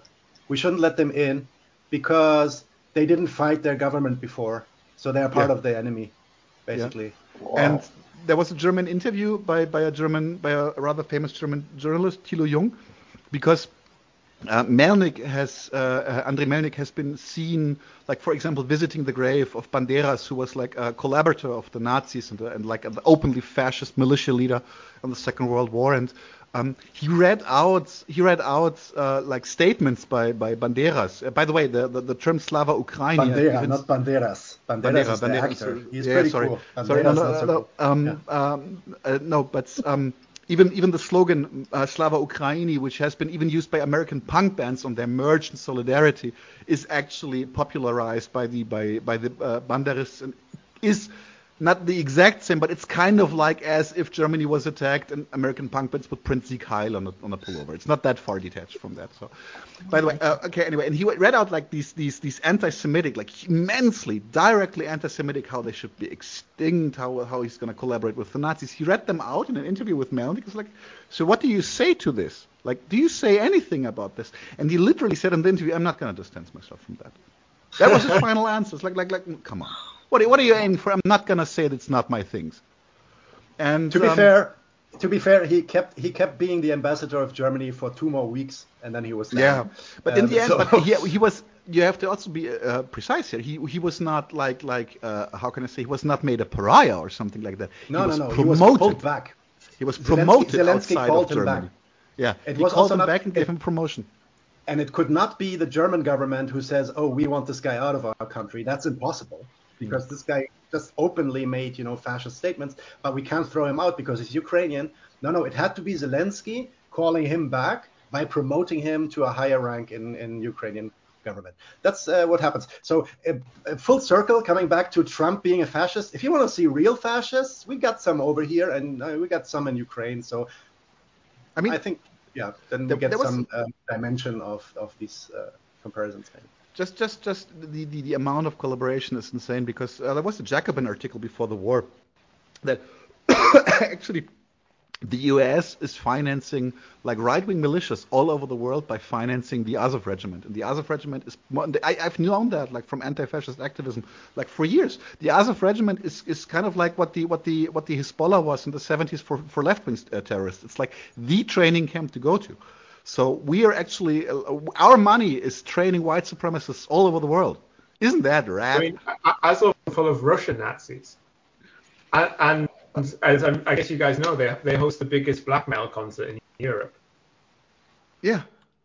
And and uh, yeah, that's that's, know ano- that. that's No, another thing. That's that. another thing. Like like I have heard like for example Peste Noire, uh, uh, National Socialist Black Metal Band, they moved to the Ukraine to to be closer to their to their brothers in mind. And um, what I think interesting Yeah, is, it's very interesting. Like since 14, there was like a mass defection of, of the Russian black metal scene, the National Social Russian black metal scene to Ukraine, and then they switched kind of. They still sing, sing the same songs, which is fascinating. Like Molov still sings my my my native land in Ukraine. Even though they're talking about Russia, but they'll play it now as if they were talking about Ukraine. It's funny. Wow, that's super interesting. I have never heard about that. And that's the thing. Like in the in the in the early 2000s, Russia was a, was a was a very important center for militant neo Nazis, and it completely shifted to the Ukraine after the Maidan. Completely. I, I wanted to ask you guys, what exactly? We talked about the rise of the cost of living in mm-hmm. Germany. How is the inflation situation actually working out in terms of the day-to-day life of most Germans?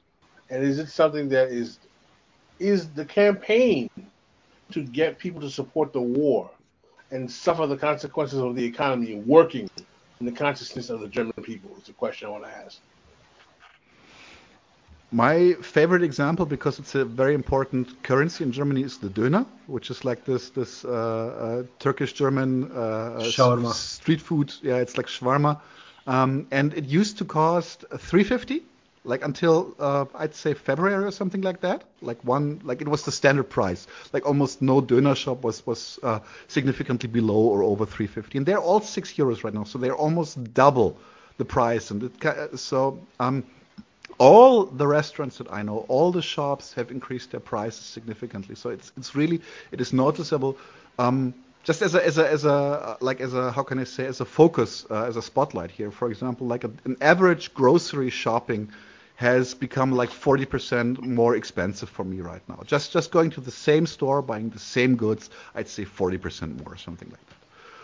Wow. Um, on the other hand, I see no effort whatsoever. uh, Same I have to go back to what, what, what Nadim said. Even in the agitation of the left, I see no connection being made to the war whatsoever. It's like, oh, Well- shit is fucked. with the you know with the food to be fair um, the food prices have been rising before the war they have been rising all over the world um, they are part to you know they are Also part that's Corona, part due to the corona crisis and the supply chain crisis Mhm.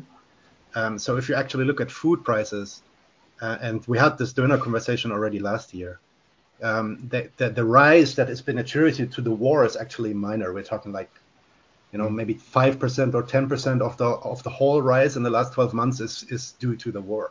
So when it comes to food we do have this kind of inflation that is based on um, other issues. Uh, although also the corn let's say the the the, the corn situation of course had some impact.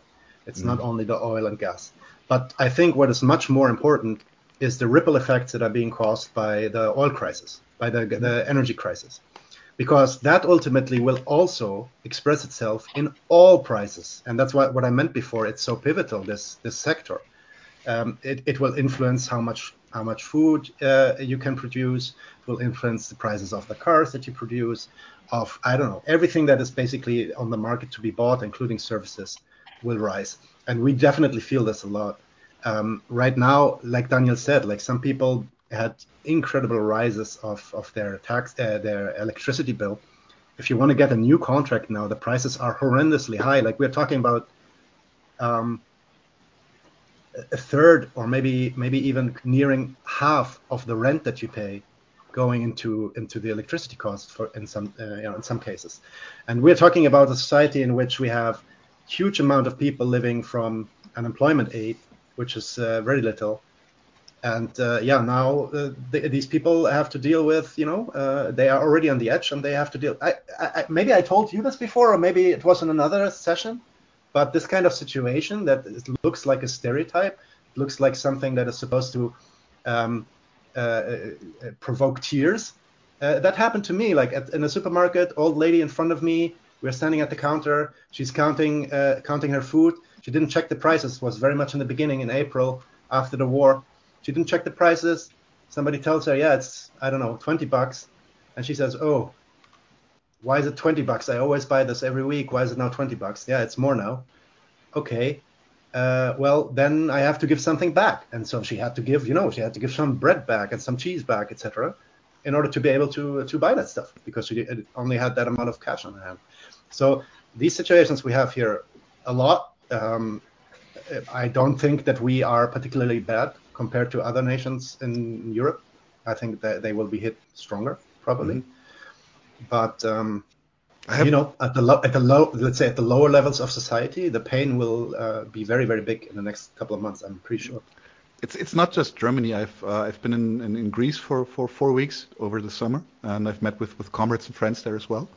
And uh, one one actually also from a from a political background, he told me that uh, he got new a new electricity bill, and he has a he has a small flat like 60 or 70 square meters, and he's supposed to pay a thousand euros for two months of electricity, and that, um, and he which is like a thousand dollars like yeah, in translation but right? with with a with a with a living salary that is around a thousand net per month. So, yes, because Wow. salaries in Greece are for shit. You wouldn't even imagine. And here comes in the German state again and uh, offers something really, really nice to everybody who is in this situation. They can now, you know, what normally happens in Germany if you don't pay your gas bill, I think the same as uh, in every other country, the gas is being turned off for you. You don't get electricity, you don't get gas, you don't get heat. Well, that doesn't happen now anymore. You There is a moratorium. You can basically pay the stuff later. So, I don't know, you can't pay now debt. You go into horrible debt, and maybe in six months you can try to pay that shit off. That's uh, that has been made possible by our nice state now that takes a lot of care uh, of its citizens. Stefan is one of as our man in Europe right now. I'd like to hear your thoughts. Do you have any questions or statements? Yeah, I mean, it's just, it's, it's it's true in the UK. I was interested earlier on um, the fact that in Germany that they haven't fixed the gas gas price yet. In the UK, kind of, it was very funny. Like we had a contest because Boris Johnson resigned, so we had a contest between the two conservative competitors to see who would be the next prime minister. And throughout the whole campaign, Liz Truss denied. She was like, because she was obviously appealing to conservative voters who are all, it's like 100,000 of Britain's worst lunatics. Um, appealing to them saying, like, we won't do anything about gas prices. We'll just let the free market do whatever. And then she came into government, and then basically on her, like, second day, she was like, we're, we're going to impose a, a fix, a cap.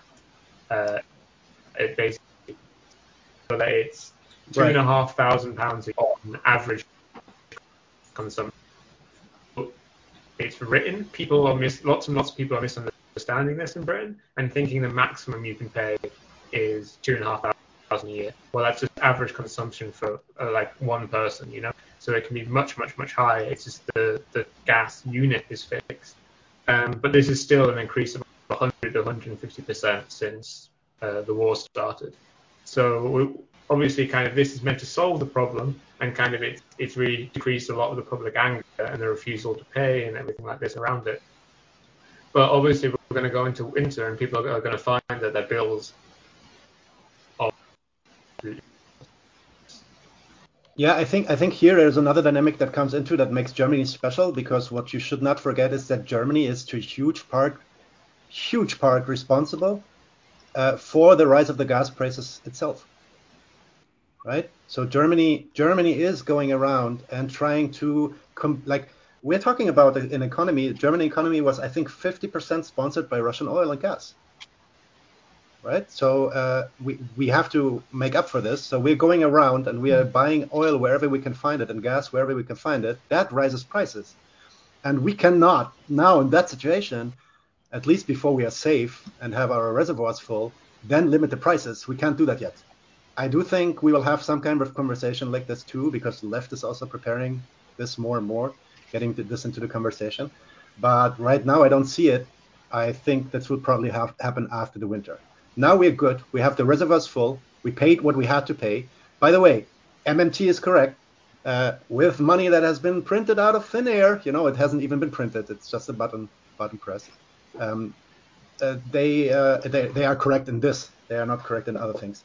Um, but uh, so th- that's that's what I would say why they haven't been discussing the price cap question yet, because they are the ones driving the prices up right now, and they have to in order to fill up their reservoirs.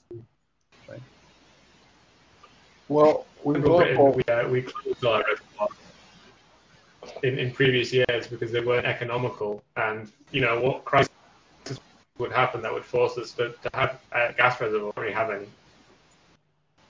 Yeah, that's uh, that sucks. I was going to say we've gone for a while now. I was wondering if you guys had any final words. If you'd like to wrap Yeah. it up. What did you say, Andrew? Oh, I think Germany is supposed to be getting um, this oil from France next month. So something to look forward to. yeah, yeah, yeah, exactly. I to ask maybe as a final question to kind of contrast, even if we kind of take what's happening, what Germany's actions are in Ukraine as kind of some kind of liberal humanistic impulse, which obviously we shouldn't, but just go along with it. Um, how by doing this, it prevents it, it, the, the discussion that the thing that you're talking about, where uh, the Germans have to buy up all the supply they can from everyone that they can, obviously disables them to have any kind of liberal humanist impulses towards any other state. So if we see kind of a renewed Saudi offensive in Yemen, if we see what could be like an Armenian genocide, which is basically being offered by the Azeri state in, in the next actually, actually we are we are also getting we are also getting gas from Azerbaijan, and this is also something that is in. Yeah, no, no, that's exactly what I mean. That, but that's, oil, that's oil, our sorry, kind of not genocide. oil. That's our kind of genocide. We're cool with that. Yeah.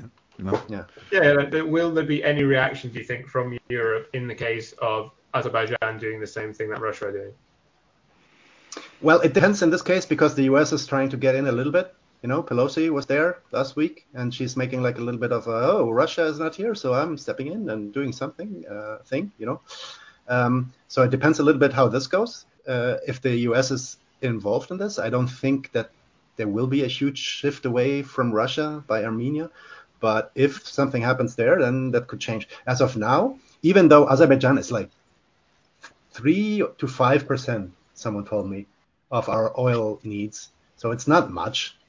But in a situation where you're looking for scraps everywhere anyway, uh, you don't want to lose that too. So I don't think I don't think that that will change their their military or you know supporting policies towards Azerbaijan or Armenia greatly. Um, when it comes to Saudi Arabia, I mean they're good friends anyway. Uh, yeah, it, I mean ultimately, the, you know this euphemism of it's not a euphemism. It's actually just wrong to speak of a dependency towards Russia that we had there, right? It now now Merkel is being being attacked by by uh, all the left wing humanists. Look, Merkel, you you brought us this dependency of Russian oil. It was not dependency, guys. We profited from this shit. We got like we got such cheap oil. This is how we survive. This is how we how we build our nation now, right? So this is not a dependency. Um, uh, just I mean, un- unless you talk about everything on the capitalist market as a dependency. Uh, like if Daniel if Daniel buys my chair, he gives me money. I give him my chair. Yeah, Daniel was dependent on me. You never paid for that Like, chair. Don't but use that that's not- example. but that's not uh, that's not uh, how that goes, right? So I think I think ultimately Russia is a big deal because there was a lot of you know a lot of corporations, and I think there was also a lot of hope from the German um, state that there could be even future collaborations. Um, and I think that uh, until the very last moment, you can see this even in Olaf Scholz's efforts right before the war to go to Russia, speak to Putin. Even during the war, go to Russia, speak to Putin. They, they wanted to solve this in a good manner, but no, the, the, the stones were set in this case. Russia decided to go that way. U.S. decided to go the other way, um, and that's that's the reality that Germany has to adapt to. Abdul, do you want to add any other questions? Well, actually, I, I just really wanted to get in your business as far as the environmental issues are. Um, I'm glad we won't have to be sending you coats. You guys are prepared. We might need Yeah, them if anything goes wrong in the South in the U.S. So, Yeah, yeah. How's it like? Maybe just one interesting one interest of mine. Like, how how is that hitting you? I mean, the gas prices, the rise of gas prices is also a global thing. Uh, it will hit you too. I mean, although you are um, you are energy sufficient, but the speculation should hit you too in some way, no? Inflation is Prices also have high. gone up, but they prices have gone up in the United States, but they flattened out due to Okay. some Mhm. policy procedures that were taken over by the administration. Biden, I, I don't know if we should thank Biden, but he did. They, basically, they there was a, a a tactic that was done by the administration that was able to flatten out the worst of the increase in the prices. So prices actually went down a little bit, hmm not Okay, compared to where they were before, when they Right. decreased a bit. Right. But um, on that note, we're coming up on two hours now, and this this was a great Mhm. show. I, I learned so much from you guys. The conversation was rich. I can tell you guys were animated to be here and to share with us. Always. Jason and Gene were here. We've got to do this again. I hope you guys, Stefan and M Toussaint, realize why we love our brothers here from uh, 99 Zu Eins in Germany because they always bring on the good content. Thank you, Definitely. sir. We love Thank you you. guys. I, I listen to you. I listen to you every day. I swear to God. Like I'm going through your podcast Oh, I all the time. that, man. I really, I- you really I love me you. when you said that, brother. You really touched And me. Pascal, Pascal, I also heard that you were sick a couple of months ago, and I really hope that you get better soon. Oh, uh, thank you, are- brother. I appreciate it. all the best, Thank man. you so. No, it's it's uh, it's nice to to like for, to move on from fanboy to guest. Yeah, yes. That's now in guest territory. Guest territory. Any other questions, you guys? Stefan, Burton, M. Toussaint? M. Toussaint, you want Also- to I have- you want to leave it out with the the, the, the final words? The Uh, also, words just just are. one just one thing, uh, Stefan and M. Toussaint. Mhm. Uh, I never talked to you before, but it was also great. Uh, Yeah, it was- discussing with you. Thanks Yeah. for that.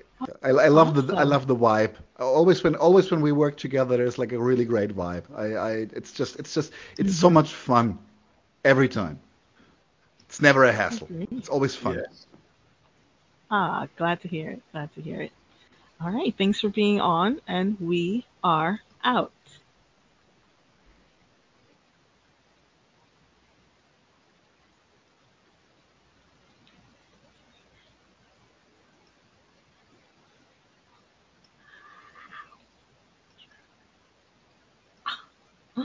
Where's the outro?